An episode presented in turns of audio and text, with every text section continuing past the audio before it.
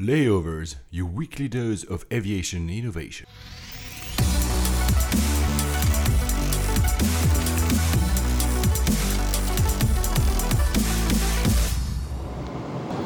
Hello, ladies and gentlemen. Welcome aboard from the flight deck. This is Paul Papadimitriou. Hello, everybody. This is Alex Hunter. We'll be your pilots for this show about the news, the startups, and the technologies defining the modern air travel experience. Our flying time today, an hour and 31 minutes, and we expect another arrival. Coming up on this flight, I take a shower in the first class cabin of an Emirates A380. A fire cripples Fiumicino Airport in Rome. Asia is running out of pilots but builds the best airports. The war of reports between the US and the Gulf keeps going, and we look at a fantastic hotel in Hong Kong. As we reach our cruising altitude, I'm going to turn off the fasten seatbelt sign for you. Now, ladies and gentlemen, sit back, relax, and let's turn on those noise cancelling headphones. Flight 14 to Dubai. Hi, Alex. Hi, how are you? Are you not too jet lagged? Well, I could ask you the same question. We've been Yeah. both traveling a lot, right? This is true. Uh, Your, your itinerary was epic, to say the least. I've, I've never seen anything like it. Yeah, I've, I was in Luxembourg, then Frankfurt, then Dubai, then through I went to Hong Kong to meet you through Bangkok actually, so was, and back to Dubai to go to Rome, and from Rome to here, only for one day because I'm leaving again tomorrow. Uh, but we had a great time in Hong Kong. We did. What a city. What a city. Well, for you, it's also a trip back to memory lane because you used to live there, right? I did. I, I spent 10 years there as a kid or teenager. But boy, I mean, even in the last, last, it's been three years since I've been there, how much it's changed. It's just incredible. Yeah. I agree. went- it's an amazing. It's really a breathtaking city. It must be one of the best cities in the Oh, world. yeah, by- by- without a doubt. Yeah. Without a doubt. I think it's funny because I, I I went to my old neighborhood and I was like, I'm gonna go see the little old lady that we used to buy our goldfish from. It's like this little tiny shack, like with the width of a of a door of a house door. I was like, I'll go see her. Maybe she'll remember me. It's an Apple store now. oh wow, that tells you a lot about. the whole thing's gone and it's an Apple store. oh God. but you've also been to Singapore, right? Yeah, quick uh, 36 hour trip to Singapore. So you were both in these two cities for to record your uh, video travel show called That's Attaché. right.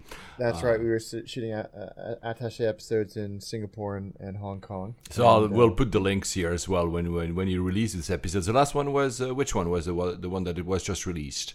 Uh, we will be putting Sing- uh, San Francisco out early next week. Oh, awesome! So we'll put the link here as well. Uh, yeah, because to warn people, we probably won't be recording next week because I'm traveling in Prague and then New York, and I don't think I'll be able to record.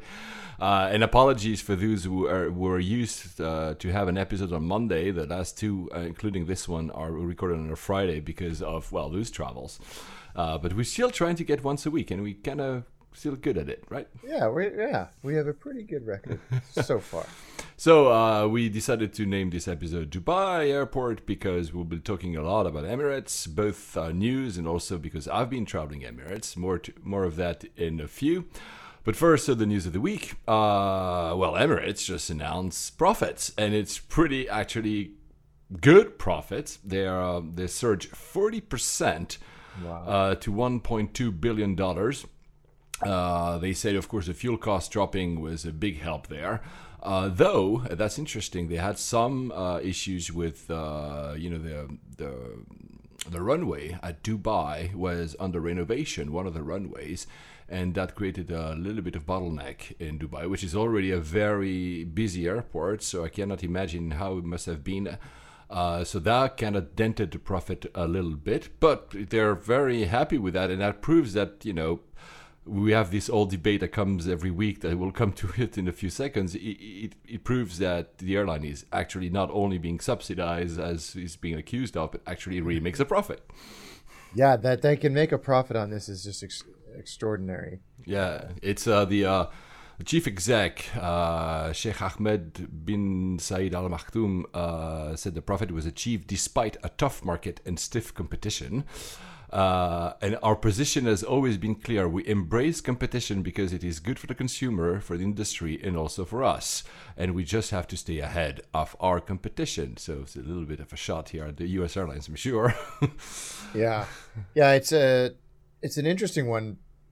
I'm im- impressed that they were able to pull this amount of profit together, given the circumstances, given the environment, and I think just as as importantly, given the amount of competition, especially on key routes. I mean, they they own Dubai from an infrastructure and connection perspective, but they're going head to head with people on a lot of routes. Yeah, yeah, absolutely. And uh, oh yeah, just and to the, the, because the, the number is quite staggering. The fact that this runway was closed uh, cost the airline almost 500 million dollars in potential revenue. So that's actually a lot. You know, for other airlines, it would be really something that would actually make Wow. them lo- lose money, right? So So it seems like pure scale for them. They're throwing so much capacity out there that they can afford to throw a little bit of a loss at, at some routes just to stay competitive, just to have a presence. Yeah, I mean, I- I, I've taken so a few flights, uh, as I said earlier. Uh, they were most of them in economy were full, not all in business class, but they were also pretty full. I mean, the capacity they say it's between seventy and eighty percent. So they are actually. I mean, it's true. You had this um, comment on two episodes in a row when you said that probably. Uh, for the U.S., uh, when the, when we talk about the U.S., they're adding routes in order to potentially having them before the hammer comes down. Uh, so I will report that uh, next week uh, because I'm flying through um Milan to uh, JFK. So I'll tell you if that flight is actually you know full or not. I have no clue. Yeah, it'd be interesting to see. That's because it's quite an unusual routing, isn't it? I wonder who the com- competition is on that. Alitalia and maybe some of the U.S. airlines. Yeah, exactly. It's uh, it's a fifth route, Freedom route. So it's uh, the the flight actually starts in Dubai, stops in Milan, and continues. But it's true that if you are in Dubai and want to go to JFK, there's a direct route as well. So I'm, I would be interested to see what happens in that last leg. I've I've basically when I met you in Hong Kong, it was the same thing because I traveled through.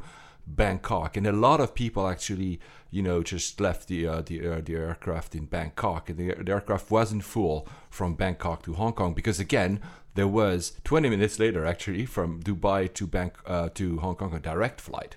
Uh, I took it because I wanted to heighten my chances of being upgraded.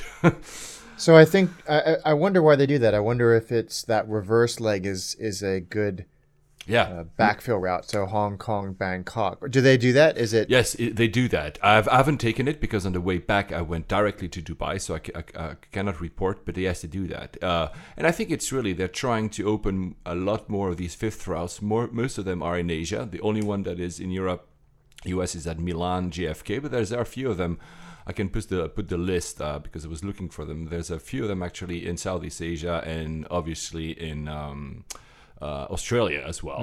um, So they do these fish for, but I don't know.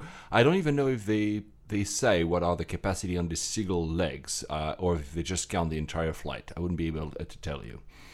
But anyway, it's a, uh, a very uh, good news for Emirates. Uh, actually, it was very interesting because when you fly Emirates, uh, by default, when you uh, put your headphones on, uh, even with that, before you start uh, watching a movie or anything else, there's a default channel which is channel 400, and it's uh, called Emirates Interviews uh, by uh, a guy that's called Steve Harvey.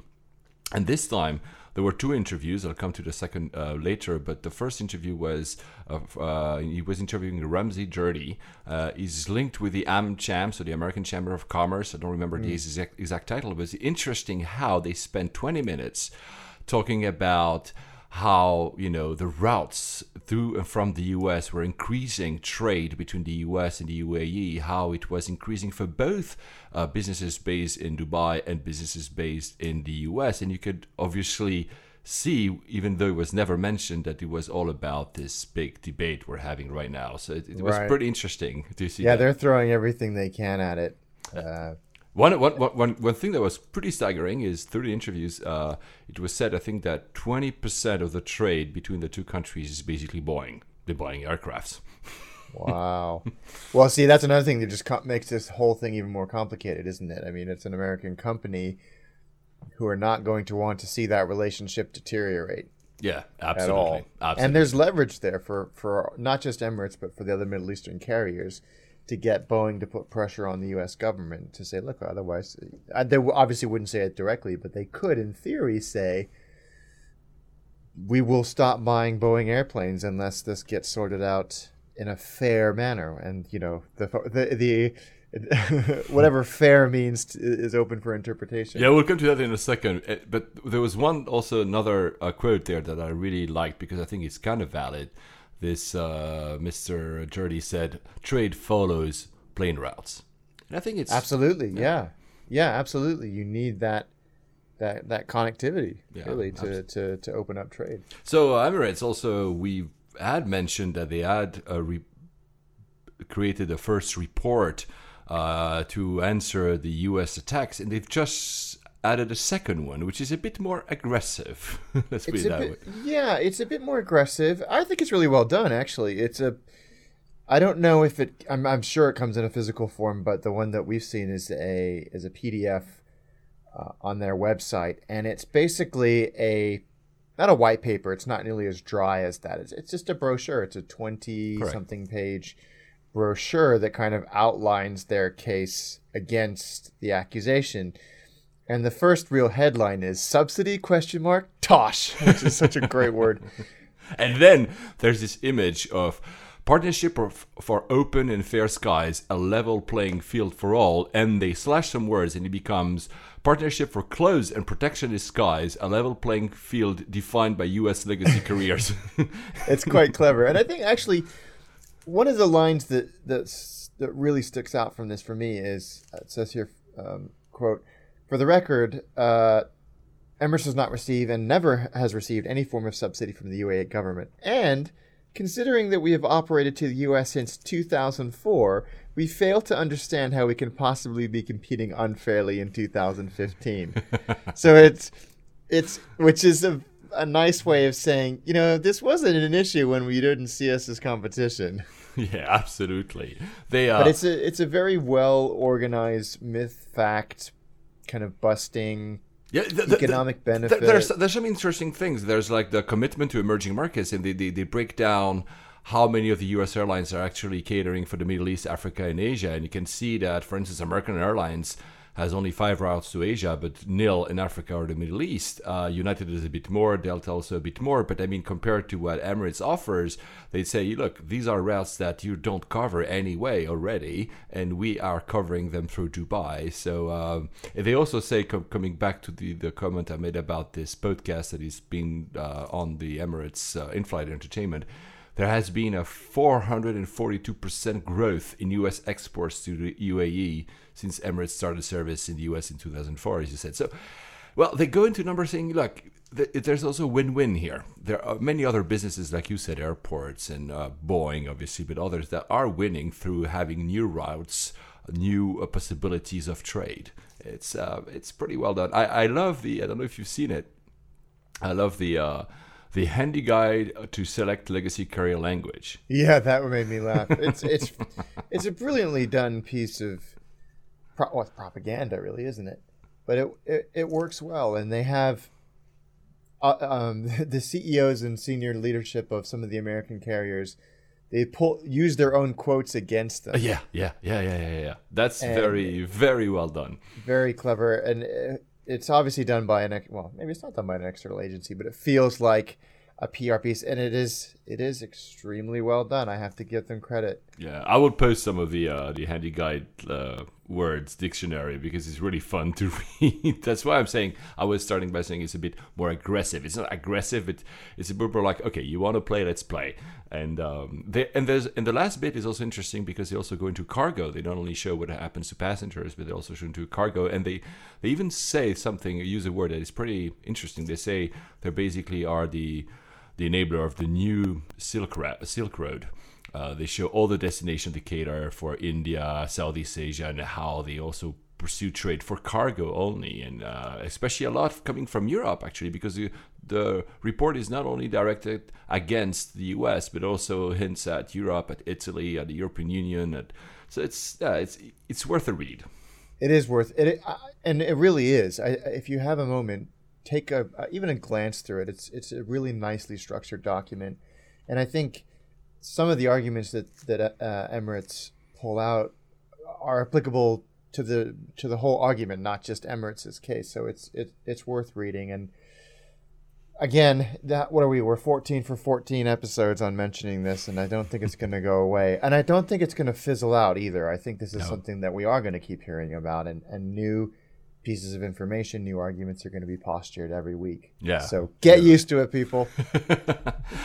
Another bit that was uh, so again in that channel 400, there was an interview of Tim Clark, the CEO. So it's the first time. Usually, actually, I skip that channel because they have you know they talk about Dubai and other stuff. But this time was you could really feel they talk about the airline again because of this debate.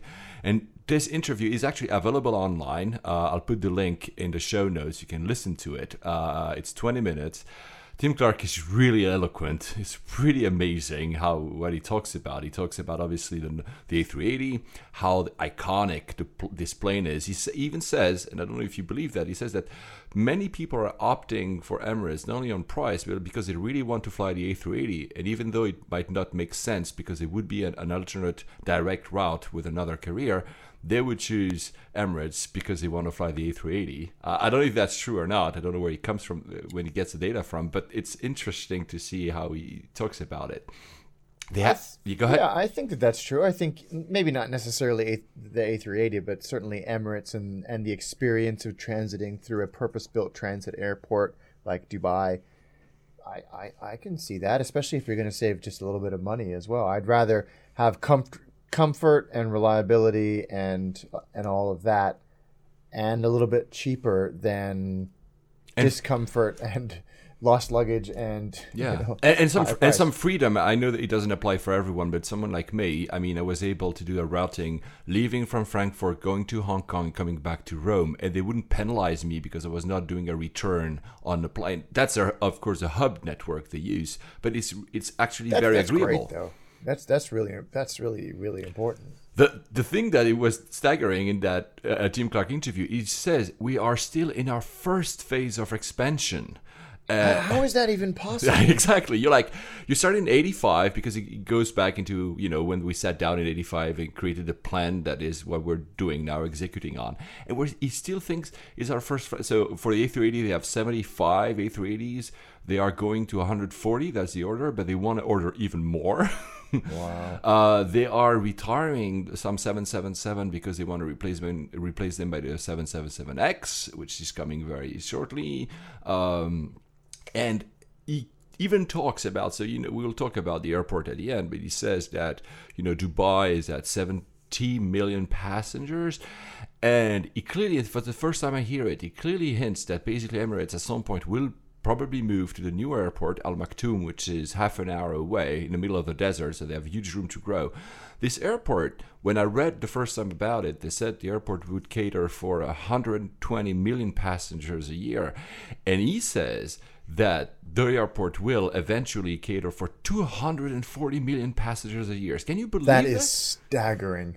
Absolutely staggering. Now the question is is the regional infrastructure, air traffic control infrastructure Yeah. going to be able to Cope, yeah. endure that? So they're going to have to invest in that as well, not just in the in the UAE but you know everywhere. Yeah, everywhere. And finally, he says that by that he wants by 2025 that Emirates is the airline of choice for consumers. So you say airline, you think Emirates, and he clearly hints at like you you think smartphone, you think Apple. You know that's the the goal he wants to set. And he even says that we look at interior designers, at fashion, our car makers, and we want to really create that experience in our airline. And that's the goal for 2025. It's it's you know lots of confidence.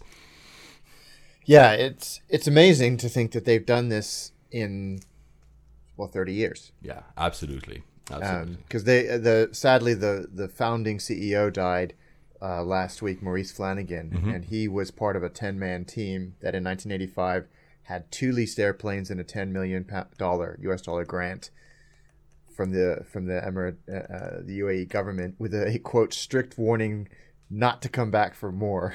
and he only retired two years ago, uh, and he and he died at 86, so he was in it for the long haul and. Yeah. Pretty, uh, pr- pr- pretty amazing. Pretty amazing. Uh, staying in the Middle East, uh, Etihad has replied to the American accusations, right? Uh, yeah, they did, and I'm really interested to know if there's any cooperation in what they're putting out. Uh, I you don't know. could you could call it collusion. I don't know, but they have put out a very aggressive accusatory piece saying that uh, American, Delta, and United have received benefits worth nearly $72 billion over the last 15 years. And that uh, has come in the restructuring in Chapter 11. Now, some people debate whether Chapter 11 equals subsidy, but it doesn't really matter. Uh, it's it's a heck of amount of money.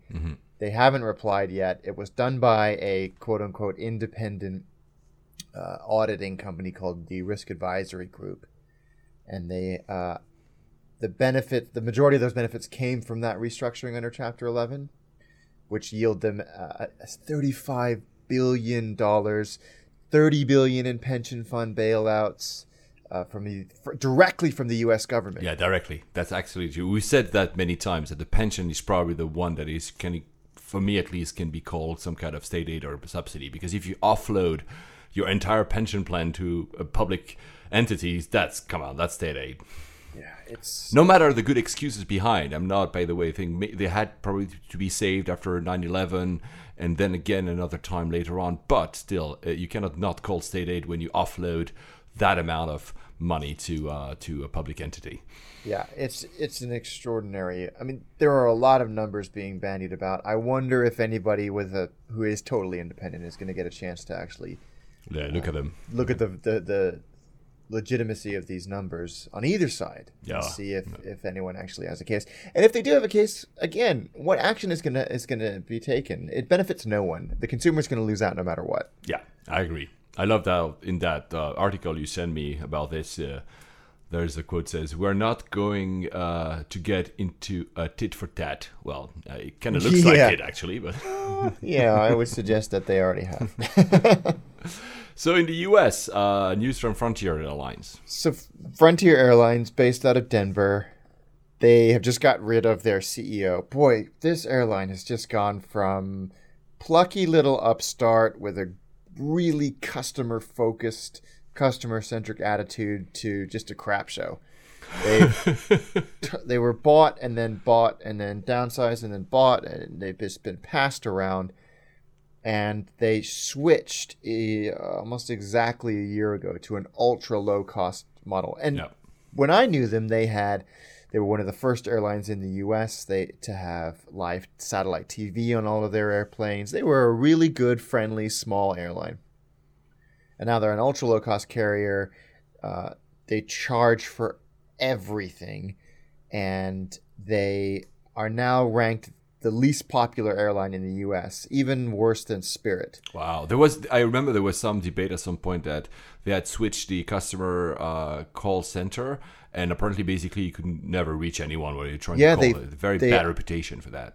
they outsourced a lot of their airport operations. I think they they sacked, not sacked, but made redundant about 1,200 people as, as a result. Their on time performance just went through the floor.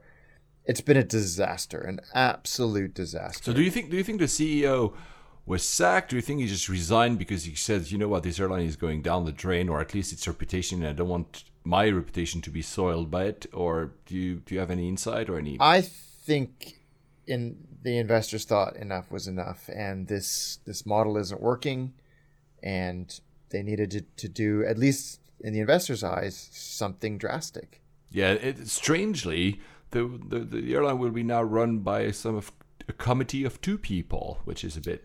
Uh, yeah, a board appointed committee of two people, which, gosh, I mean, who knows if that's going to work? Probably not. I don't think, I think Frontier's days are numbered, uh, sadly. oh, I wow. think that they will be acquired or just, they'll, they just won't make it through the next few years, sadly. Yeah. Have you ever flown them, by the way? Once, long time ago. And it was fine. It was fine. It, it, it was, it used to be a very popular, beloved airline, and now it's just been ruined. Oh well. Well, uh, I guess I will never fly them then. No, I wouldn't. But back to Europe to a story you found a few episodes ago in Cyprus. Yes, episode 12, we talked about the fact that there was possibly going to be a new airline in Cyprus, but there was a lot of mystery and uncertainty about whether there was actually any truth to this tale. Uh, there was a mention of a new airline called Cobalt Air, but we could only find one vaguely written article in a Cypriot newspaper. Well, it turns out that it's true. The Cypriot uh, government has in fact received an application for an AOC from an entity called Cobalt Air, and the people that were rumored to be associated with it are indeed speaking on its behalf, and they have said yes, we are. We have filed a application. It will take about four or five months to get a response. And this is interesting. They also hasten to add that Cobalt Air was the name of the registered company, and should not be assumed that it will be the name of the airline. Oh, okay. So it might not be the brand name they will use to fly. Right. Okay. Right. So it'll be interesting to see what comes of this, but they are very bullish about the Cyprus outbound and inbound market, and they think that Cyprus needs its own airline now that uh, that Cyprus Airways is is gone. Mm-hmm.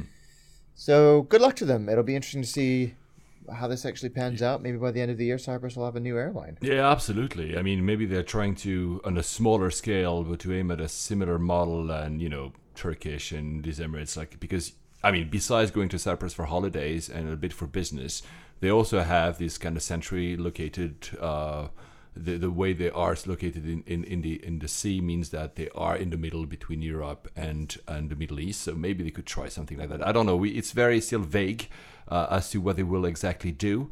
I don't know. I remember because one of the major hindrance uh, Cyprus Airways had, be, besides mismanagement that probably happened, was that I remember they were never able to fly over Turkey. Or they had to avoid Turkey, which uh, created more more costs. And I'm wondering if that new airline will have that. Uh, basically, if Turkey will ban them. I don't know if it's Turkey banning them or Cyprus Airlines avoiding on purpose for political reasons. I never quite understood because I never looked into it. But that that's something that would be interesting to. That's a great question because in some instances it would it would be a real addition to the to the routing costs, fuel costs, time, and also I think a lot of people from Cyprus would perhaps, I mean, irrespective of, of political issues, connecting in Istanbul with Turkish Airways gives you a lot of options to fly internationally. Correct. So you so now I don't know what the options are for getting in and out of Cyprus, but Well, not not a lot link- actually, not a lot. When I was flying there, you you you couldn't fly to Istanbul. You had to fly to Athens and then back, or you could fly, which I did. I always took Emirates through Dubai and then flew everywhere else. And if I mm-hmm. wanted to come to the UK, I would fly BA or Cyprus Airways sometimes. Yeah. Yeah, so the Dubai link is there, but the, the Istanbul one is certainly, I would assume, more convenient if they can actually make that happen. So that's a great point. I hadn't thought about that. Yeah. So it'll be interesting to see if these guys can make it work. Good luck to them. It's always nice to see a new airline being born. Exactly. So we'll follow up on that when we know more. Uh, staying in Europe, a few countries on uh, the left uh, in Rome, which where I was actually just last night. Uh, there was a fire a week ago. Do you want to go ahead with that one? Well, I mean, you you saw the results of it firsthand. My. God, yeah. it it sounds like an absolute disaster. And I love you sent me a message from uh, from Rome saying there's no lounge access for anybody today because it burnt down. That's what the guy, the PA guy, told me. I arrive and they say, "Oh, that, you know, it burned down." And look, but you know what? So, so there was a fire. It was May seventh. So it's exactly a week ago. Uh, really, pretty big fire happened. I think was it during the night or the early hours of the day or the late hours of the uh, the day. I don't remember, but yeah, shortly after midnight. Okay, exactly. So it was it, it went pretty fast, pretty quickly. I think from a restaurant they're they're saying. But anyway, the result, the, the images were kind of staggering, and the, the it, it's at T3 Terminal 3, which is one of the three terminals which handles a lot of uh, European flights. Alitalia, so Alitalia moved out of it, but still a lot of flights were cancelled. And a week after, so last night. There were still lots of flight cancels. So BA, I think, has five flights per day, out of which only three are operating currently. Uh, their their lounge has been burned down. But the, the most staggering thing is when you enter the airport, Terminal Three of Fiumicino Airport, the first thing is that smell. It's still there. And it's really so. And you see a lot of the staff are, wear, are wearing these face masks with you know with filters uh, because I guess they have to work in, in it the whole day, and it's really strong. And then when you go past security, which by the way is a disaster, uh, when you go past security, you have a first bit of shops I mean, there should be there, but they all closed. And I could see one when when the people were just sim- simply cleaning out the mess and cleaning all the you know, residue from the fire, which happened just uh, just besides it. And you can see that the part of the airport is closed. Yeah, they've put like big banners just to so you, you cannot see be, behind it. Some of the lightning seemed off. I'm sure if not all the lightning was working. So it's a pretty bizarre experience, to be honest. I would imagine so, and I, I, I we should hasten to add that I don't think anybody was was hurt or killed in. I don't in think this- so either, No. In this fire, which is which is great news. Um, I think probably because of the time of day it happened, but it meant that a lot of planes were out of position because they couldn't leave for days. Obviously, a lot of passengers were stranded, but it could have been so much worse. But I, it's so. I know that when we were in Hong Kong, you were, and and rightly so, wondering if you were ever going to get there. I mean, Yeah. yeah, be because my Emirates flights the first day of the fire, uh, I think two out of three were cancelled. There are three direct every day, and then the second day, I think two or one was cancelled. I mean, it was unsure. It's just the day when I left. Remember, I was telling you. Well, finally, they told me that my flight at least will will get there, and I'm not even sure. But that's I cannot tell for sure. I'm not even sure actually uh, deplaned at T3 because it seemed I was deplaning so- somewhere else. I cannot be sure, but I'm sure they have at uh, Fiumicino to have to find contingency planning to how do we get all this capacity when we have maybe a third of our airport of our terminal is closed. I wouldn't want to be solving that problem. no, and it's uh, it's not.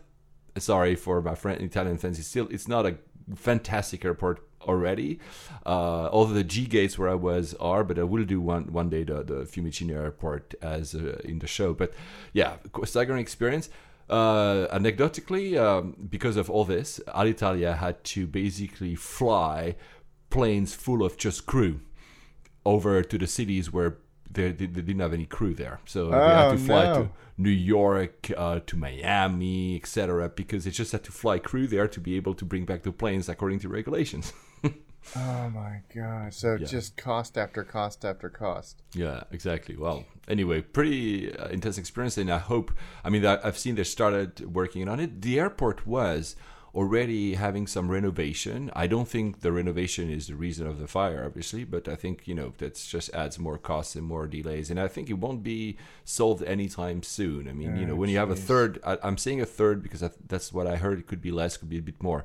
Of a terminal that's being uh, unusable, you cannot just do that in a week, just cleaned out. No, no, you. you oh god. Yeah. There were even signs, and that's la- last bit, when you enter the airport about the quality of the air, like to reassure passengers that, you know, you, you might s- smell something, but don't worry, you're not going to have any kind of uh, intoxication because you're, Oh, well, that's good. yeah, well, Whether or not it's true, I don't know. well, I'm still alive. yeah, yeah, you're. We'll know if you start to, to sound different on the next podcast. Uh, another, it's not exactly a story, but I was flying yesterday, uh, so BA from Rome to uh, London Heathrow. Oh, by the way, I think I told you the story. The guy, I, I'm sorry again because I'm going to bash a little bit here, but the guy, it never happened to me. Imagine that. I'm, I had to check luggage because I've done all these cities, so for I didn't have enough room in a carry-on. I'm supposed to fly to, to London to Heathrow, and that's what my ticket says. And I and I see, and, I, I'm glad I paid attention that the staff, the ground staff, actually tagged my luggage LGW, so Gatwick. And I was looking at him and said, "The hell are you doing? My my luggage is not going to Gatwick while I'm flying to Heathrow." How did they even do that? I I- don't know. And the guy said, I, I told him because I was paying attention and probably because I knew also these airport codes. We've been talking so many times. And then he oh just changed it. But I'm like, I'm not even sure there was a flight going to Gatwick. So, so your your bag could have gone on vacation without you. yeah, and I'm, and I'm flying tomorrow again. I would have been bagless. Anyway, so yeah, and I was flying it in the in flight magazine of BA. There was a, an article about uh, First Officer Mark, and I'm trying to pronounce his name correctly, uh, Vanhoenacker. I guess that's the way you pronounce it. Uh, and he just wrote a book uh, that will come out, or just came out. It's called Skyfaring: A Journey with a Pilot. Uh, it seems a really good book. And there's been today, we've exchanged that just before recording the show, an article in the New York Times that has been adapted uh, from his book. Have, have you read it?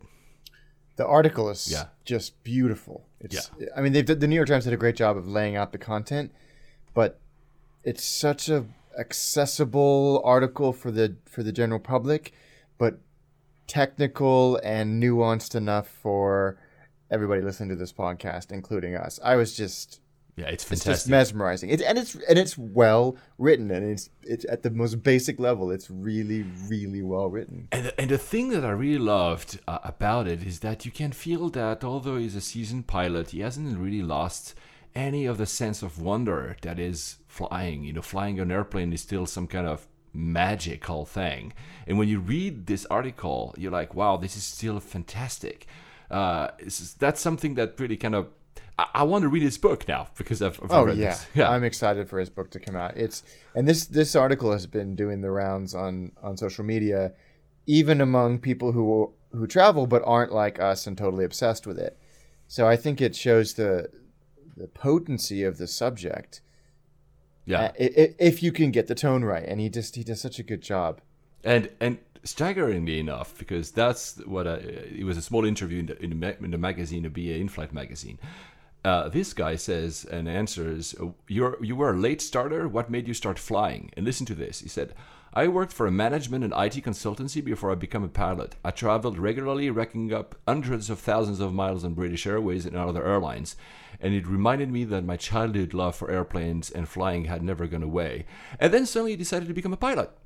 So, so he had another life before, and then suddenly, like as an IT consultant, decides to. I really love flying. I do that all the time as a traveler, but I want to be a pilot. That's, I missed that bit. How old was he when he when he made this? Uh, it doesn't say the article. I will have to. Maybe he says in his book, but clearly, if he had racked up hundreds of thousands of miles, he couldn't have done that when he was twenty, right? No. so, so So there. I mean, don't think this has passed you by. Yeah, and he says that he first flew then the um, uh, he started flying in 2001, first on the A320, and uh, he like he loves the A320, but he really wanted to fly the 747, and that's why he flies today, the 747 uh, 400. Then, and he he goes it goes on about how it's great to fly about it, and he says that his favorite uh, route in terms of sightseeing is London to San Francisco because you see England, Scotland, the glacier of Greenland, etc., etc., and then you come back. It's you can feel that this guy, and even though he's flying for like like 14 years, 2001, he still loves flying. The same thing we just said about the article in New York Times. That's really fantastic to read. It may be a hope for you and me if we ever want to be Yeah. pilots.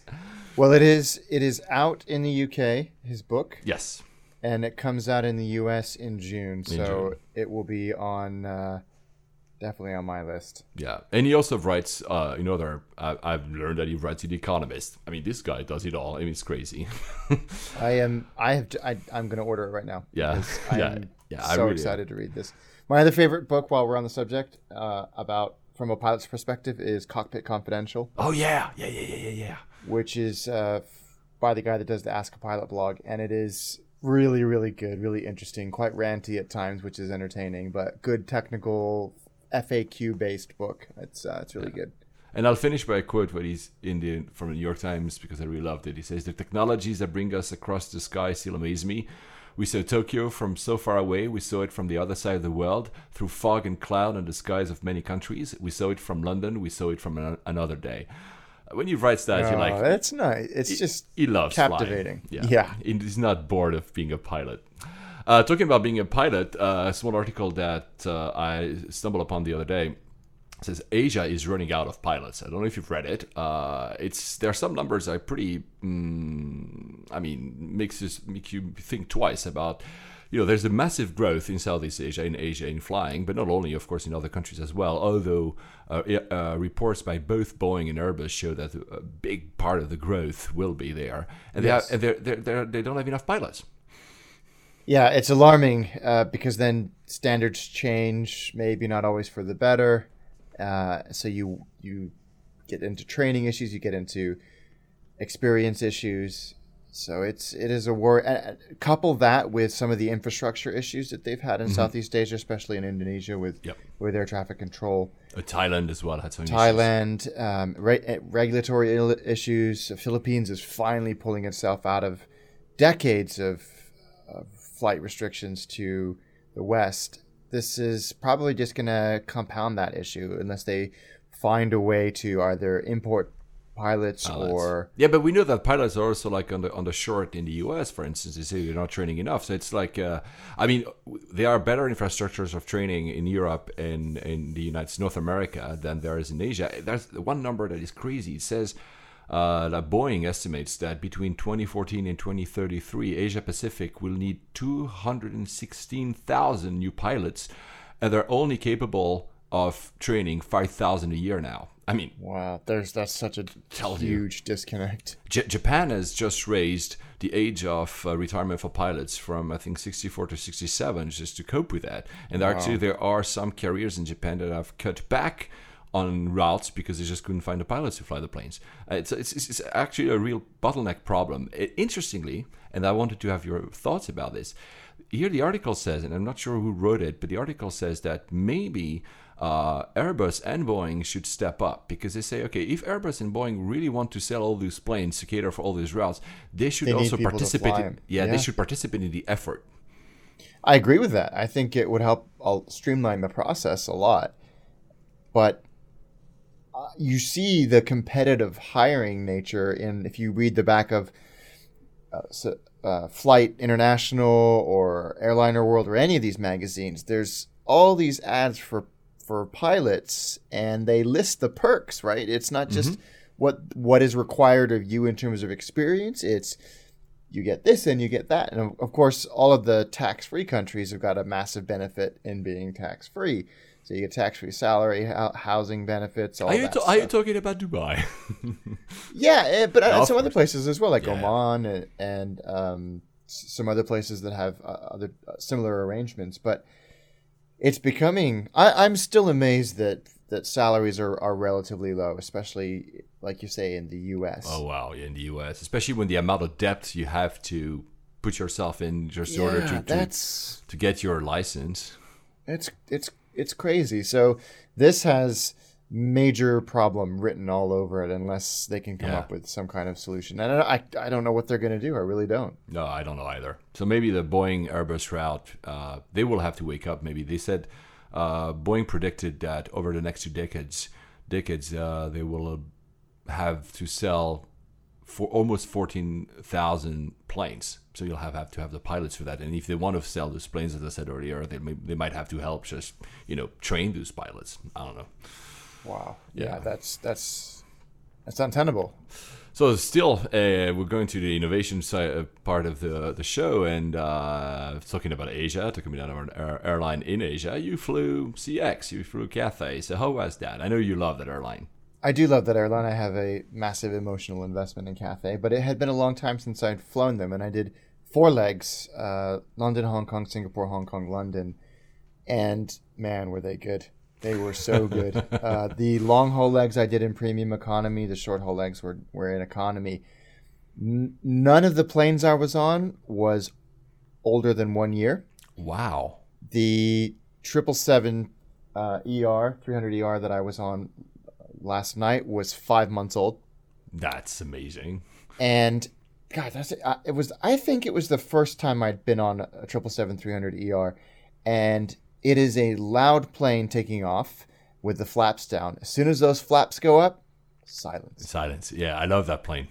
It is an amazing airplane, beautifully done. Um, I think that- Cathay, I think that's the plane I've taken the most for long haul. It's this triple seven X, uh, triple seven uh, three hundred ER. Yeah. it's a it's a great airplane, and Cathay's premium economy product is is outstanding. It's a small it? cabin, like most premium economy cabins are, but it had a really healthy recline, big screen, the live camera, Oh wow. um, which of course I love. So I had the seat next to me open, so I had the live camera on one screen and my movie on the other.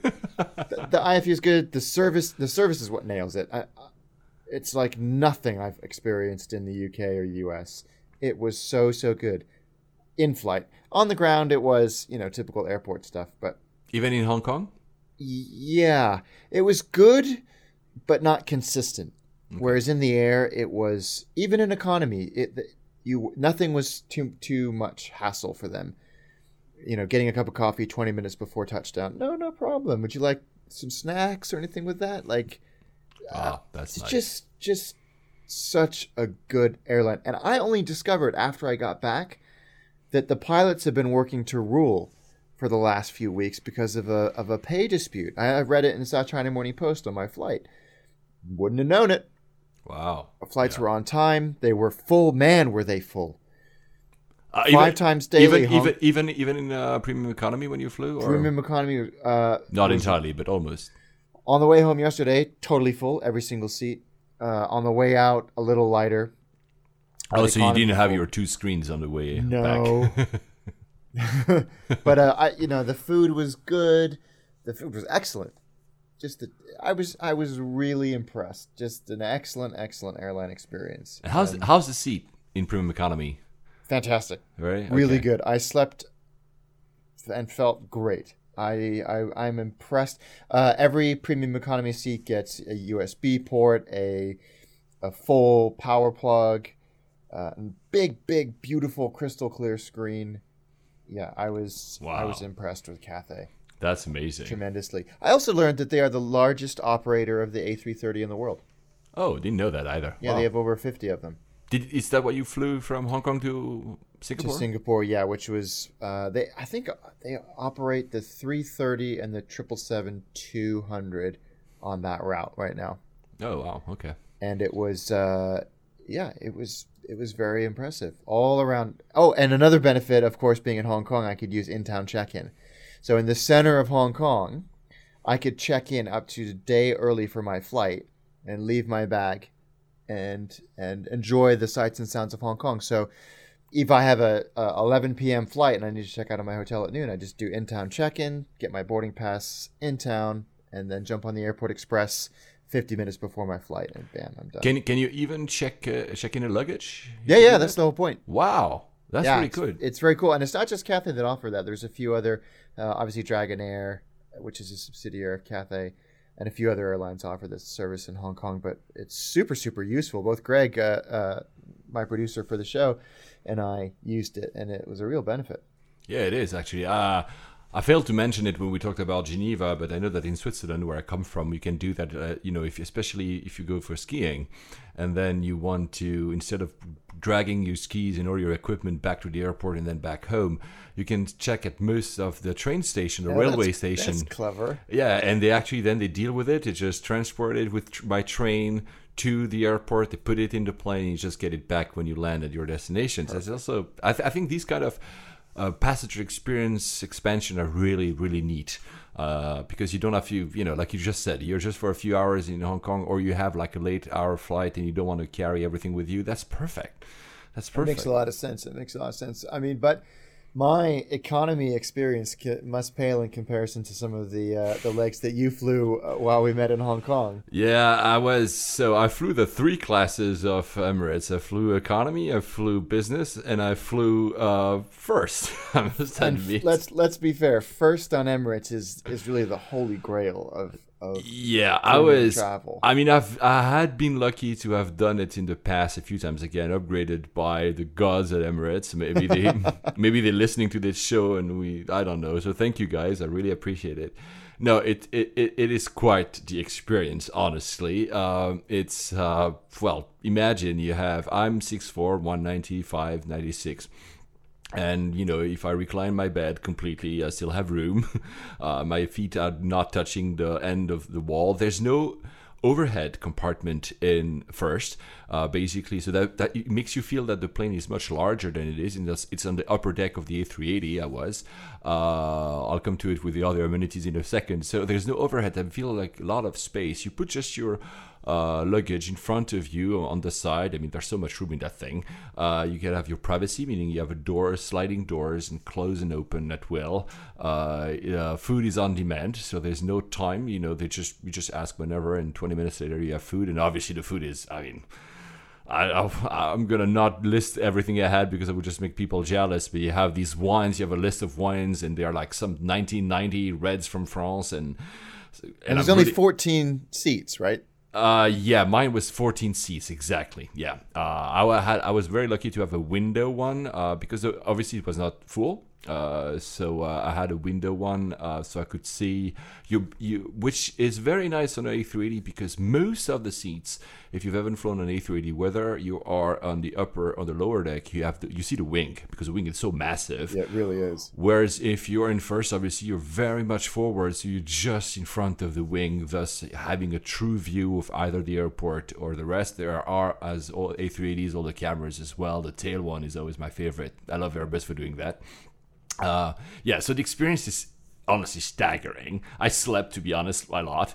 Uh, so I wish. I mean, the screen is massive. The IFE from so the in-flight entertainment from Emirates is always ranked uh, number one in the world. It's obviously available in all classes. Yes, one of 1,500 channels. There are tons and tons of movies in so many languages, from French to Japanese to Indian. You know, again, they cater for all these nationalities and destinations. So it's, but you have this benefit of this huge, massive screen in front of you. Uh, no, it's it's got the experience. Of course, the the ceiling, the the floor, the, the of the the cabin during nighttime. Uh, has a little stars, so you see uh, there must be little LEDs, so you feel like you have a starry night. and and obviously, so I had to try it once in my life. The shower, the spa, as they call it. Shower on an airplane. I mean, come So on. I did that once. You know, I didn't need a shower because I had taken a shower Oh, you have to. on the layover in Dubai. But I said, okay, come on, I'm in this plane. I have to do it. So it's so they prepare. You have to. They ask you when you enter uh, the plane. They ask you whether or not you want to take a shower because so they can plan if there are many passengers wanting. Uh, so the two front uh, toilets, which are usually lavatories, are very small, are massive. I mean, honestly, I could sleep there, and they're like twice my size. Uh, so there must be at least four meters deep. Uh, there's like amenities, like everything you want, from you know shaving cream to you know all the kind of cream lotion for the for your skin and stuff like that. And so they arrange, they put like a, you know, they put it like in a shower, uh, the towels and everything for you. So you enter, and in the shower, which is actually tall enough. Again, I'm tall, and I my head was not touching the uh, above, or you know, I was not feeling cramped or anything and you have a timer. So you have as soon as you launch the water, you have 20 minutes, and it's not 20 minutes of water; it's 20 minutes. And you see the timer. Of course, I didn't need a 20 minute shower, but i just uh, uh, I'll put some pictures of that little logo that tells you 20 minutes. Uh, the staggering thing, though, for me, it's. Uh, so I did my shower while the plane was a bit shaky. So there was a fastened seat belt on was, but they said, don't worry, that's okay. So I had a little sign that tells in uh, yellow that told me I should go back to my seat, but there was no emergency. Though there's one sign that I've never seen in any other plane in the world, obviously because none other has their shower. There's a sign in green because I'm sure they want to reassure you. Where basically it's a little, you see a, an icon of someone running towards an oxygen mask. Oh, of course, because they couldn't have an oxygen mask in the shower. And I don't know how that works because you know if I had that sign, it means like you first of all you're naked in your shower, and what the hell do you do? Do you run to your seat or? Because you maybe there's one in the in the broader because that has like a like a like a little bathroom area. yeah, right? yeah, it's a bathroom area, yeah. Because you have, I mean, once. But I'm not sure is- because there's no seat belts. So I'm sure you. They say they so they give you a little brochure at the beginning describing the spa. They call it uh, describing this area, and in it they say in case of emergency, crew will come to help you back to your seat. So I think they're actually bringing you back to your seat. But still, this sign is. I'll put a picture.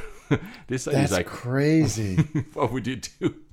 I mean, the things they would have had to think about to build Yeah. that feature is is incredible. and also to be uh, it takes a lot of room so basically if you we mentioned many times the uh, etihad residence and it's certain that the, the ceiling is lower because we're at the very front of the upper deck which is you cannot put a lot of seats there so which is why in terms of uh, utilization util- utilization of the space etihad decided to put this residence there because anyway the ceiling is not too high whereas emirates decided they could have added maybe what two other first class seats yeah. so they said, you know what, two first class seats would not change maybe our business model. So they did those.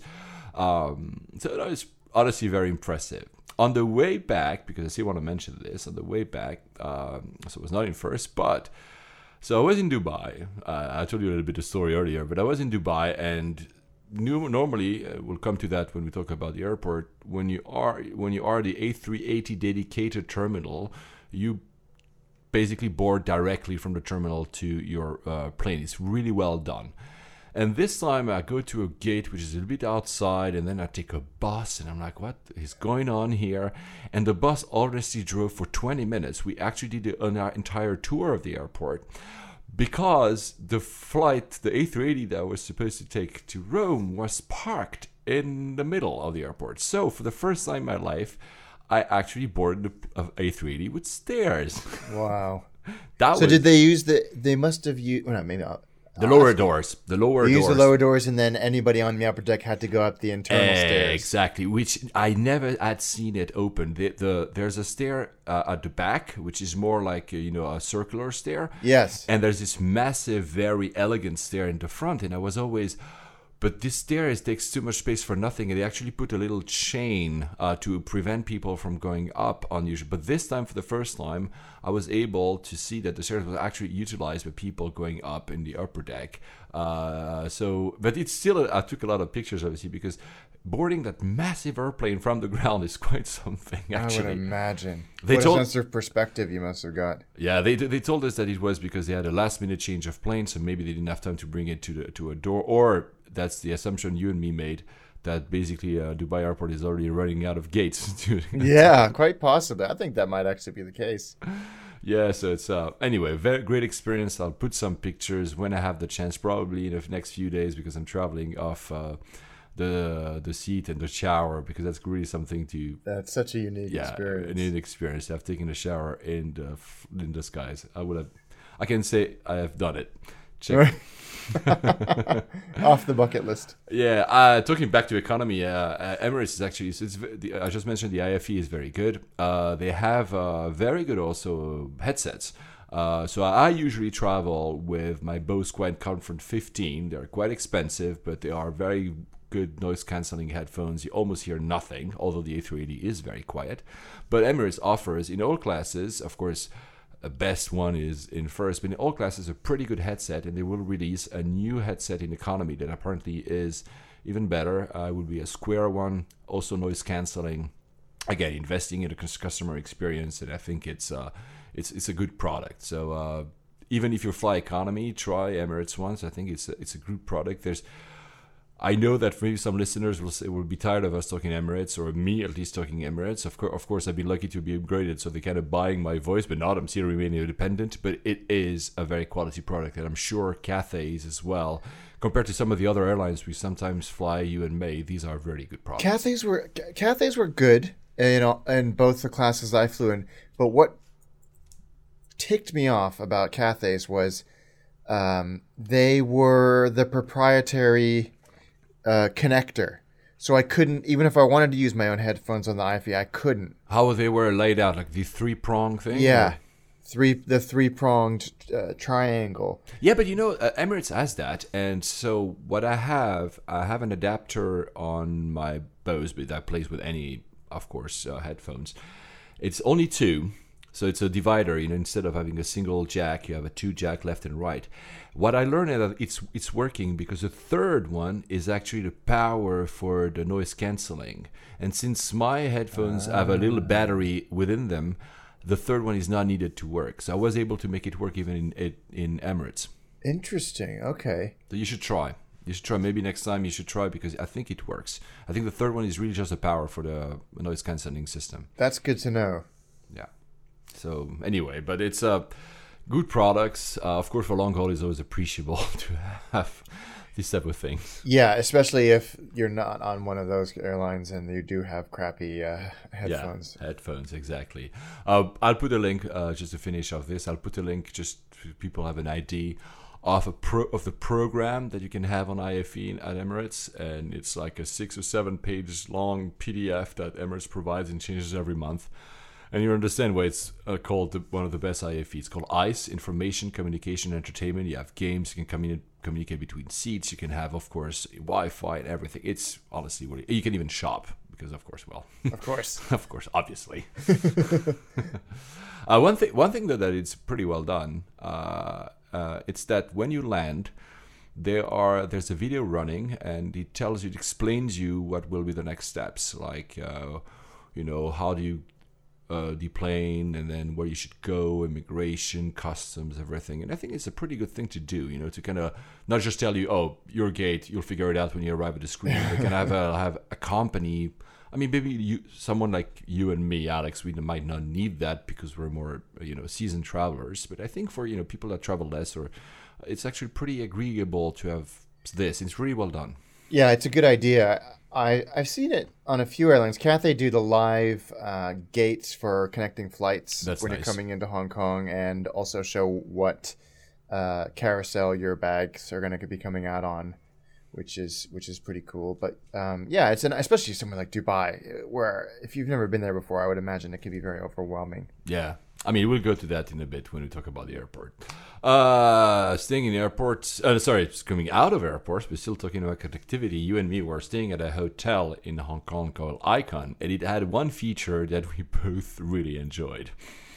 This was one of the reasons why I booked this hotel, which turned out to be one of the best hotels I've ever stayed at. So, yeah, thank you because you recommended it to me, so you were the reason I stayed there. So thank it's, you. Yeah, it, uh, Hotel Icon in uh, Tsim Sha Tsui, which actually turns out is a uh, not an experiment, but a partnership between the Shangri La Group and uh, the Hong Kong Polytechnic University as a kind of a uh, a training and experimentation platform. But just f- phenomenal uh, experience there. But one of the things that you get as a guest there is the use of an Android smartphone with unlimited data and unlimited international calls, which is unbelievable. So you- Staggering. you, can go and call all your buddies, you know, back home for as long as you want, no charge. And of course, having unlimited data is extremely and useful. and you can tether so meaning uh, i was using it as a wi-fi hotspot so basically i just had it in my pocket i was still being able to use my own phone uh, so i didn't have you know didn't want to like you know having to logging on facebook and all that stuff on that android phone but you can simply tether and for like for all the time we were there we could you and me communicate for free Yeah, it, and that's exactly what I did. I, I, my phone service lets me roam without any issues in Hong Kong, but uh, when you're roaming, you kind of get knocked down the priority list on the uh, on the cell Speed, towers. yeah. So actually, and I wasn't I was only on 3G, but these phones were 4G. So I just turned on, uh, like Paul said, the Wi-Fi hotspot and tabbed my phone, and it was just so useful. It turns out, after having a conversation with uh, one of the founders of our app of the week, that this is actually a startup called Handy. yeah that was the name of the oh i didn't know that that was the name of the phone actually correct. Handy.travel. So it's a service provided not not by the hotels, but by this this startup, Handy.travel, that put smartphones into uh, into hotels. And the the smartphone was loaded up with ancillary, quite useful actually, Yeah. content about what about the city the shopping yeah, yeah. yeah, maps, um, and all that kind of thing. So really, really good. And I think this is going to be something that we see more and more of. It's it's it's a really good idea, or at least from my, my perspective. Whether or not there's any business model behind it, I don't care because it was a, it was a really good yeah, yeah, I- feature. exactly. I don't care if the the money comes from a partnership with a hotel or it comes from for like you you just said there was a lot of you could have some shopping and some discounts and some shops and stuff like the the first screen the main screen was uh, offers and also tips about the city and etc. And honestly, it's well done, extremely useful, and for me. Uh, and for you as well, it's for me. It's something that would say, you know, I'd go to this hotel just because of that yeah. Basically. I mean, the hotel was amazing, by the way. There's other really nice features. We both were upgraded, lucky us. But it's not just a hotel. Even if you're not upgraded, it's a great hotel, great location, very nice rooms, Wi-Fi and everything, and that phone. So, I mean, if I had that phone, even with a crappy hotel, for me, I would like, you know what? I'm, I think I'm going to go for them. It's it's an amazing extension of that experience we keep talking about when we travel. Absolutely, absolutely. Still talking about experience, uh, there was this article on the, the New York Times. Asia uh, builds best airports, basically. Uh, we just had the experience. I mean, we were in Hong Kong. We talked about Hong Kong. It's still, I hadn't been in Hong Kong for a bit, so it's still, it was a pretty cool airport. I, I liked it a lot. It's, it's yeah, it's a good airport. It's very well laid out. Uh, it's nice and airy. There's great views. They're out. They have outbound immigration in Hong Kong, which tends to slow things down a little bit. But it's Yeah, uh, but- yeah, it's a good yeah. airport. It's a it's a good airport. And we both mentioned that there were airports like Changi, obviously in Singapore. You were there. Is a pretty fantastic airport, especially in terms of what you can do. Did you enjoy any of it, or you just like food directly? Uh, it's a good question. I got to Changi uh, yesterday. Gosh, it was yesterday morning at four o'clock in the morning local time. Uh, I have to say, you know, Changi is a phenomenal airport.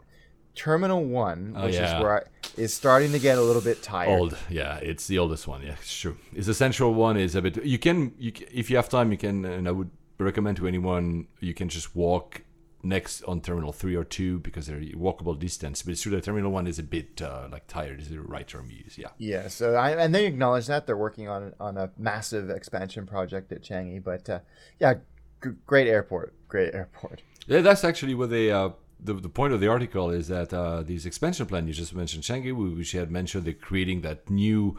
There's a new terminal, plus they're creating that kind of central thing. Was going to be a mall. We we mentioned Seoul Incheon, which also is creating this whole experience where there's a you know entertainment center. There's and the, the staggeringly, this article mentions that globally, 385 billion worth uh, dollars uh, of projects are in progress, especially in China and the Middle East and Asia. Obviously, that's a lot of money to improving the, the experience of airports. And currently, when you have all, all the ratings about airports, always in the top five, besides Munich, that we also covered, it's usually Asian airports, and they Yeah. are overall better. I mean, I don't know if you agree, but overall oh, the experience, yeah, absolutely. I think head and shoulders. And that's the, the fun bit is that obviously they compare that to American airports, which I know I'm a specialist of saying they look dull, but this is like what they say. They say, well, there's no comparison, and uh, though there are improvements, we mentioned a few improvements by airlines or their lounges in, uh, in the previous episode, but they are also investing, but they are appa- apparently having some of the airports have difficulty finding financing for for these investments. which is staggering uh, given what we've just spent the last hour and seven minutes talking about that the airlines uh, are facilitating so much international and intercontinental trade that not investing in the infrastructure to facilitate that that uh, trade is beyond Yeah. stupid. And also, one thing that is very uh, true in American airports is that there's really they're maximizing the space, and this is why sometimes they look like malls, more like than an airport, because they're like we're gonna rent every single inch of space and try to do something that will create revenue. Hong Kong airport feels like that. The True. as well. downstairs Yeah, absolutely. before the gates. I mean, you could shop there for hours and hours and hours, and eat there for hours and hours. Yeah, but the, the the what I was trying to say is that at least in Asian airports, these malls, because they are also malls, Changi, you know, all these, but they have uh, they they're beautifully be- they're beautifully designed, or at least okay designed. Where in the US, you sometimes really look like you're at Walmart. No, I'm exaggerating, but it's like there are lots of stuff to buy, so at least you have uh, uh, stuff to do, uh, which usually is shopping, but it's not really like a very glamorous experience. And again, I'm not saying that all airports should be like you know Doha or something like that because that's not impo- that's not possible. But there's a I think there's a balance in there. Uh, in the in the podcast related to it, uh, so again, can I? Uh, this is how I found this story. Again, can I send me the um, the link to the podcast of Slate Slate Money, and they talk for about 15 minutes about that. I'll put the link in the show. It's a very good podcast to listen to if you like podcasts. And uh, it's interesting because they have a debate about the exact same debate we're having here. Uh, they actually invited Felix uh, Salmon. I don't know if you know this guy. He's a very. Uh, which we, he says that he prefers airports like Lucy, like we had last week, because he wants to go in and out. He doesn't care about the rest. Yeah. and uh, but he, I think they make that mistake of you know conflating an airport and a mall and not understanding that you know an airport can be utilitarian and a little bit also nicely designed as well. And we mentioned Munich. Munich's example is not like in your face, but it's very well laid out. You can still have you can still shop. But at the same time, he's very well done. You don't. Yeah, it- there's they- a balance. Exactly, exactly right. They've got that balance of uh, the the Lucy passenger and also the person who's got six hours to kill. Yeah, yeah, between- absolutely. and that's not easy. And so kudos to them. I, I, I it's it's a it's it's a great airport. Both of them are great airports. Lucy's a great Yeah. airport. Munich is a great airport. Hong Kong is a great airport. And the uh, the one thing they say, I think, is right. They say, you know, I think it's a fair argument. See, people go to Paris anyway, whether or not they're Charles de Gaulle, and they go to New York anyway, whether or not there's JFK. So at least they say that. Well, the incentive to create that experiences might not be as much in a city that is established already for uh, both trade and tourism, and that what we see in the Middle East or Incheon is a bit of nation, nation branding. It's like, look, this is what we achieved, right? And it's it's I'll, I'll it's admit the first thing that you experience as a Yeah, visitor to that yeah. country, right? I get that. Yeah. that's that's a good point. that's a good point. Uh, another little piece of bit of news that I've heard before we go to the app of the week that you're going to mention, but uh, I thought about you when I read it. It's not directly linked to airports, but you said you asked Dan Rubin how to make a good picture from a plane window. Yes. Uh, and we'll invite him one day to uh, for him to explain us how he does it. But there was this MIT uh, patent that was just released. Uh, they invented something that it, when you when you take a picture of any glass, so there's a window or there's a pane of glass in front of you, you get that reflection of you or the background. So they invented a, a something that basically erases it, it all. So there's no window anymore, and that would be great to have in our iPhones. That's amazing. So I thought about you. That would be amazing to be able to do that from a plane window. Then you didn't, you wouldn't have to think about the glare and everything. Everything would just be perfect. Anyway, we'll we'll ask Rubin uh, Dan about this. Yeah, Dan. Dan will be uh, the expert. I'd love his thoughts on this as well. But what a technological achievement! An algorithm that removes the reflection from photos. That's cool. That's cool. Yeah, exactly. So the app of the week. Uh, it's not exactly uh, related because it's part of the experience, but you had an experience with it. You actually used it. So tell I us. did. I did. I um, the name the the app is called Hotel Quickly, and it is a uh, last minute or same day hotel booking app. Now you may be familiar with Hotels Tonight, which uh, is based in the U.S. and, and a very U.S. centric app. This is similar. There there are differences, notable differences, but focused more on Asia.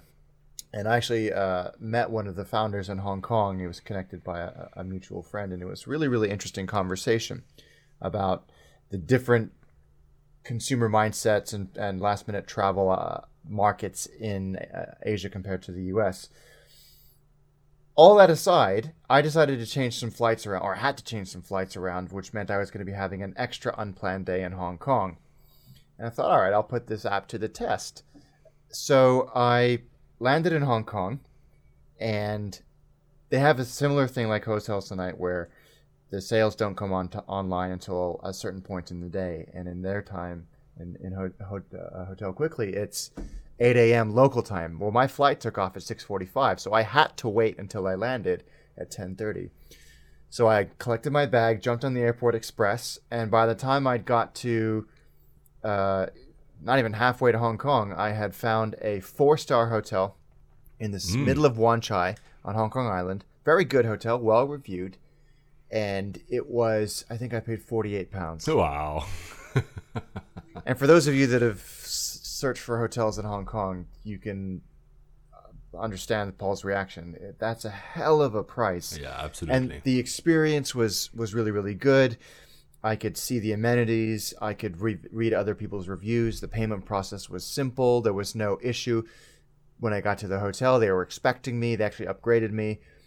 Yeah, it was a it's a great app. I'm not that type of person, but now I think having had such a seamless experience, I I will I will do that. When I, I challenged him and said, "Look, man, I'm not going to come to Hong Kong from London yeah, and not have a hotel booked." He's like, "Yeah, you're not really the audience, although some people do." He said, uh, "A lot of people are looking at kind of weekend breaks Correct. or that type of thing, and being inspired by the rates that they see available, and then kind of reverse planning from there, which I hadn't sense. considered, and that yeah, it makes a lot of sense. So." kudos to the hotel quickly guys uh, they are all over asia they've raised a, like over 5 million bucks in funding which is very very good for hong kong um, they're kind of flying the hong kong flag there so so keep going guys and uh, maybe we'll get them on the show one day to talk about that that, that type of uh, booking mentality that still freaks me out a little bit yeah. Well, you you said it. I mean, we were both going to Hong Kong to had like four nights or whatever. I mean, if it, if it was for a weekend, I might have done it. Like you, I would be freaked out. Like you know, I want everything planned. I don't want to go there and I know to have a hotel. But it's also the thing that you know I want to be in the same place for four nights in a row. So.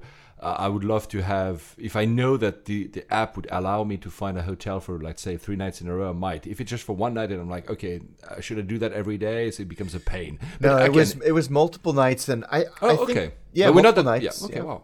So I mean, I think the use case in our context, both living in in London, is if I was to open up the app on a Friday afternoon and see a five star hotel on the Champs Elysees for thirty nine pounds, I'd be like, oh, let's you know, let's jump on the Eurostar, man. right, This yeah, is yeah. ta- I'll take the wife and and uh, the kids can figure it out. But that that I and that I absolutely Luckily, understand. Yeah, yeah, you're right. Uh, you just said anathema because you said using a train to go to Paris. No, you should fly. No, I'm kidding. yeah, I know. I should be removed from this podcast immediately. But hell, No, flying, no. flying from London to Paris makes very no little sense. Yeah, absolutely no sense. Also, the Eurostar. Uh, anything else? Um, No, I, I, yeah. I, if you're flying in an, around Asia, especially if you're based in Asia, uh, I would, Yeah, you should check it out. Grab Yeah. it. I think it's a great little app. It's a great app. Uh, so as we said last uh, last week, no big topic of the week for time's sakes. We'll have them some ti- from time to time. So no one, not uh, a topic this week. Uh, no question either, uh, because we want to uh, be uh, mindful of your time listening to us, and th- we thank you so much for bearing with us every single week. So we're gonna move directly to the airport of the week, Dubai, Dubai Airport. Uh, so very big airport. I was there uh, just uh, yes, no, no, yesterday, four four days ago. So I've been there twice, thrice this month. Uh, so have you ever flown to that airport? I have been once, Which airline was it? So which like because 16 years ago. wow, that must have been quite different. Yeah, it was just a shed. uh, it was on Emirates. Uh, one of my favorite airline mementos is there. It's a picture of me on the flight deck Nice. with the captain somewhere over Syria. When when you could do that. Actually, you know what? You can still ask. Uh, uh, so uh, when I was flying from uh, Frankfurt to Dubai, I was in a 777 because I just changed my flight at the very last minute. I want to take an earlier one. So the first flight out is a 777, not the A380. And I hear on the you know the, the PA that uh, well the pilot is Greek, so I'm like, mm-hmm. uh, actually you can. You know they say that if you if you ask kindly and you know if you don't look like you're completely wasted or you're just they they usually would still potentially allow you In Not flight? in flight Wow, because I I I thought that you know with the current restrictions and then with the uh, with the Germanwings tragedy that you know it was never ever going to come back. I, I it's that to me is one of the biggest shames. shames yeah i agree It's uh, how many kids, how many current pilots, flight attendants, engineers, dispatchers first fell in love with aviation when they were taken up there as a as a as a kid as a guest yeah and seeing it. But I think I think uh, what is for sure is that when the plane is still on the ground, especially before takeoff, when the doors are still open, just ask a moose. You know, if you have a kid, they will let you in. I'm Yeah. like it's Yeah. guaranteed, and they will even make your kid sit sit at the you know at the pilot seat and just take a picture or something. That's even even if it's not flying, it's staggering when you see all this stuff around you, especially as a kid. Because I remember I had a similar experiences as a kid in the in flight decks, and, and you know even if even though if it's not flying, just try to do that because as a kid it's something that you know it's magical and it's Yeah. illogical to us, to you and me. Oh yeah, I mean I'm 35 and I still get a kick out of all that stuff. so the uh, so Dubai airport, obviously that's it's funny that you said that you've been like what, what 16 years ago. You said Yeah. because the Dubai airport now caters for uh, 70 million passengers a year. The capacity is actually at 70. It will increase at 75. Uh, and I'll come to that in a few when the uh, Terminal D, uh, Concourse D, sorry, is finished. But so they are at capacity. They are the number one airport in terms of uh, passenger traffic, inter- international passenger traffic, because if you count all passengers, Atlanta, uh, Beijing, even Heathrow and Haneda are still in front, and I think they're in um, Dubai is on par with LAX. But in terms of international traffic, they are at more than 70 million passengers a year with a growth. And you mentioned, so you said a shed. In 2001, they were only at 37 million. So their the growth is absolutely staggering in terms of number of passengers. That really is incredible. Most of it obviously is due to Emirates, though they are foreign carriers. I mean, do not misunderstand that, you know, uh, this airport is all about Emirates. A lot of it is, but they are foreign carriers. Like actually, when I took that bus I mentioned earlier today to do the round of the airport, I've seen BA, Virgin, and other airlines at, you know, at their stand. So there are many other um, airlines. They also have their own lounges and everything. So do not mistake that airport for being only Emirates. There's also Fly Dubai. Uh, Fly Dubai is uh, is a competitor of Emirates, but on a much smaller scale. So the layout of the airport is a bit. Uh, so you have on one side you have uh, Terminal One, which is the oldest terminal. Uh, like you, you just said yourself, Alex, about Singapore, it's also the one that looks a bit more dated. It uh, the, the experience is not the best. Uh, you there you have uh, both Emirates and other airlines. Then you have Terminal Three, which is the newest terminal, which is exclusively Emirates. And that's the one that's the biggest indoor space on Earth, I think. or something. Yeah, So, it's just some it's some um, staggering, It's staggering. statistic. So you have the B gates, which is one concourse, and uh, so they call it concourse B, uh, and you have the A gate, which is a newer newer one. I know it doesn't make sense because A shouldn't be first, but it's a newer one, and that's basically where you have the A380 uh, landing slots at the, at the concourse A. They are so it's not a very homey airport. I'll be I'll be honest. It's this very massive airport. So it depends where you are. You have a lot of shops, obviously, a lot of restaurants. In terms of activities, you have a lot of stuff to do. Maybe not as fun as Changi, though. You have a swimming pool uh, inside in, in the hotel airport. I think it's called International Hotel or something like that. So you could go to a swimming pool. Have they figured out? This drives me. I mean, I think I think that Hong Kong does a good job of this. Heathrow does not, where you you feel like you're walking forever and ever and ever. So that's depending on the destination. So obviously, when you're flying, like for instance, to London, at London flight, the first flight in the morning is the EK1. So it's a flagship flight. So if you're flying to major destination, Hong Kong, we just did. I landed. So let's take the example I did. I landed from Frankfurt, which is also a, a big city for them, and I flew to uh, to Hong Kong. Well, th- even though it was through Bangkok, this was all in a single terminal. Didn't have to walk. Actually, because I was in the lounge, and I'll come to the lounge a bit later because I'm lucky I have status. Because I was in the lounge, everything happens. You even you don't even go in a non-lounge area. You are in the lounge and you board from the lounge. So that's extremely well done. Though then, if you were to fly in less uh, modern in less big destinations. For instance, when I was living in Cyprus and would would fly from Cyprus, even though it was Emirates, then I had to walk to Terminal One, uh, the one I mentioned, the oldest one that's being renovated. But then it might take a little bit longer. It's true. But I think I mean the, the sensible thing, like in Hong Kong, there are two sets of uh, security at each end of the airport. So there's you just Oh, that's not true. all That's true. channeling through one. There's one at the north side, one at the south side, and you you don't necessarily have to pick which one you go through, but it means that if you pick them correctly, then your walk is actually pretty short to, to your gate. Yeah, there's only one security. So the same idea here. You don't have to go. You know, it's not one of those airports when you have security at the gate. So it's one security. Usually, if you fly Emirates, you'll be uh, entering through Terminal uh, Three. Right. Uh, and it's I've done it because obviously I've also stayed in Dubai. Uh, going out is extremely easy. You can actually now they've installed biometric passport readers and they have I think 15 to 20 passports. Most of it, of course, uh, the American one plus European ones. You can just you just scan and in. That's it. Nice. That's very easy. When you go the other way, it was always very painless uh, to go back in. The security was never, I don't ever remember, although it's a massive airport, I never remember having. But it's true that sometimes you have to walk. They have a train that links uh, some of the terminals, obviously. But it's this massive, and, and you can feel that, you know, since they had to grow so massively, they added one terminal next to the other, and, next, you know, and sometimes the link between them doesn't really truly make sense.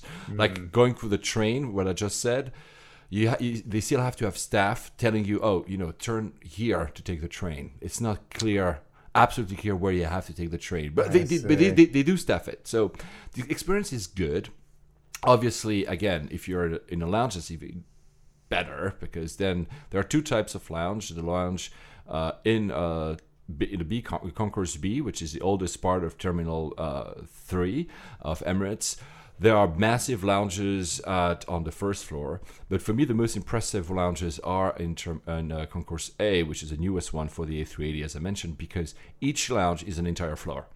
So basically, you're not Wow. the first time I went there, I was not even sure I was in a lounge because you're like, okay, and you know, you expect a lounge to be like a room or you know, and then basically it's the floor. So you can have you have multiple rooms, you have a number of you have I don't know, I don't six, seven restaurants. You have Jeez. you have duty free in the lounge. So you don't even have to go out. You can just do if you want to do duty free because it's a major shopping destination.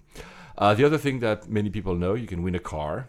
There's always a luxury car. So there's a lottery. You can go. You can pretty usually see it just when you walk in the. And I'm not talking in the lounge, but anywhere you'll see the car. If you put your name in, you might actually win it, and it's uh, Usually very luxurious. I don't know. Set. Um, I think this one was a Lexus or something. So, uh, and they are uh, the fun thing is if you want to sleep by the hour in Terminal One, there's one they they, they call the snooze cube. Uh, little pods, uh, very Japanese-like with a TV, and you you can pay by the hour. It's pretty nice. It's uh, I've done it once a very long time ago, but it's, it's pretty cool. Clever. Uh, but it's really basically lots of restaurants, lots of malls, not very homey, but very lots of stuff to do, and you have to because again. Most of the time, you are on a layover because that's a system of Emirates. You're flying from and to another destination, so you have two or three hours to kill. There's always stuff to do. Strangely enough, the airport is actually m- much bu- busier between 11 and 4 a.m. That is the Oh, rest I of the bet. time. Yeah. The rest of the time, it's things going all over empty. the. So And of course, National Geographic did a ten-part yeah, documentary about Dubai Airport, which is which is good. It, it's a bit fluffy in parts, but there's some really interesting uh, bits and some phenomenal photography. One of the one of the best. I haven't managed to get through all of it yet, but in one of I think maybe the third episode, they talk about re-engineing an A330, I think it is, and the tests they go up on the test flight and how they they do the this is a new maybe you've heard about this but there's certainly a new thing to me called the engine slam test where they turn the engine off and then they slam it all the way open and then they throttle it back again and then they slam it all the way open. And that you know if the engine's going to fail it's going to fail doing that. And that's that's how they tested it. Wow. and it was uh, it was really really very interesting the, the, the process that it, that it was go through. So if you're able to find it on your local national geographic uh, station it's worth watching Yeah, it's absolutely. I have I have the link for the, the on natgeo dot uh. I think it is. I'll, I'll put it on, but you sh- you should watch it. Uh, I, so like you said, some of the episodes are subpar, some are better, but it's a, it's a nice one. I will also quickly say that if you are going to Dubai, so you're staying in Dubai. First of all, is depending, of course, of your nationality, but it's uh, pretty easy. They make it very easy to enter the country.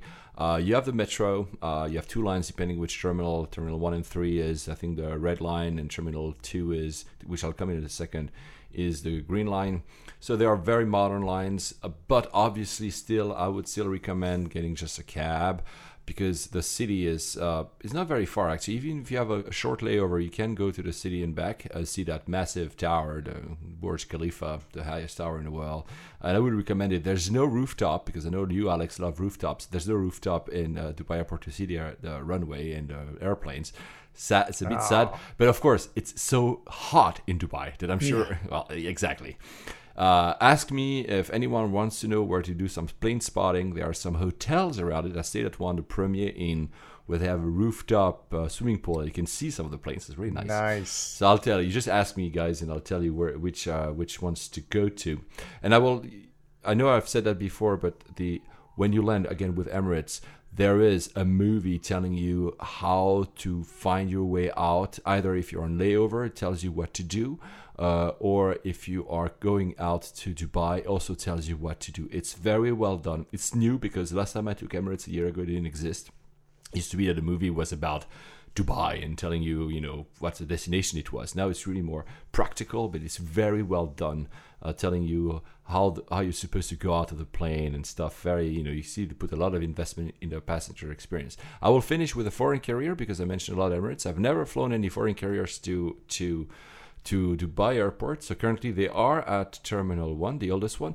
But nicely enough, nicely enough actually so the terminal the concourse d so the new terminal that is being built almost finished because i saw it will be given to the foreign carrier so when people say you know the foreign carriers are being uh, depreciated Ah. they will give the newest one to uh, to the foreign carriers and they will and emirates will take over the oldest one so emirates actually taking the the oldest bit of the airport, which is uh, not the best for them, and giving the best new one for the foreign carriers. I mentioned BA, Lufthansa, others are there. I've never seen it from the inside, I've seen it from the outside, but it, it looks great. So uh, that's a good gift.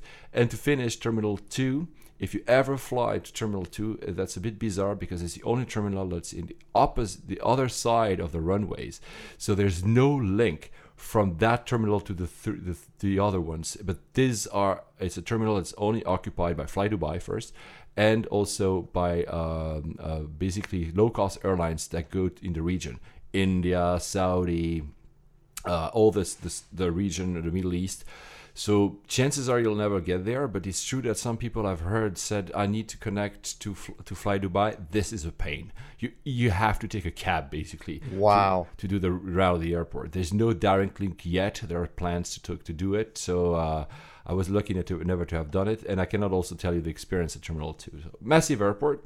Uh, we heard. Uh, I told you that I heard uh, uh, Tim Clark, the CEO of Emirates, saying that the airline should expand and expand and expand. I don't see how they can expand there. So probably at some point they will move to Al Maktoum. Well, it's a new airport that is just opened, does mostly cargo, cater, like we said, for eventually to 240 million passengers. Extraordinary. Which what do you think? What do you think about? So they have this airport that is almost brand new in Dubai, and they will say, "Oh, we'll abandon it and go to another one." I mean, that's crazy. That's that's Dubai in a nutshell, though. Exactly. Uh, so that's that's about it. If you want any tips about Dubai Airport, ask me because I've been there several several Yeah, you, times. you basically live there. no, no, I don't.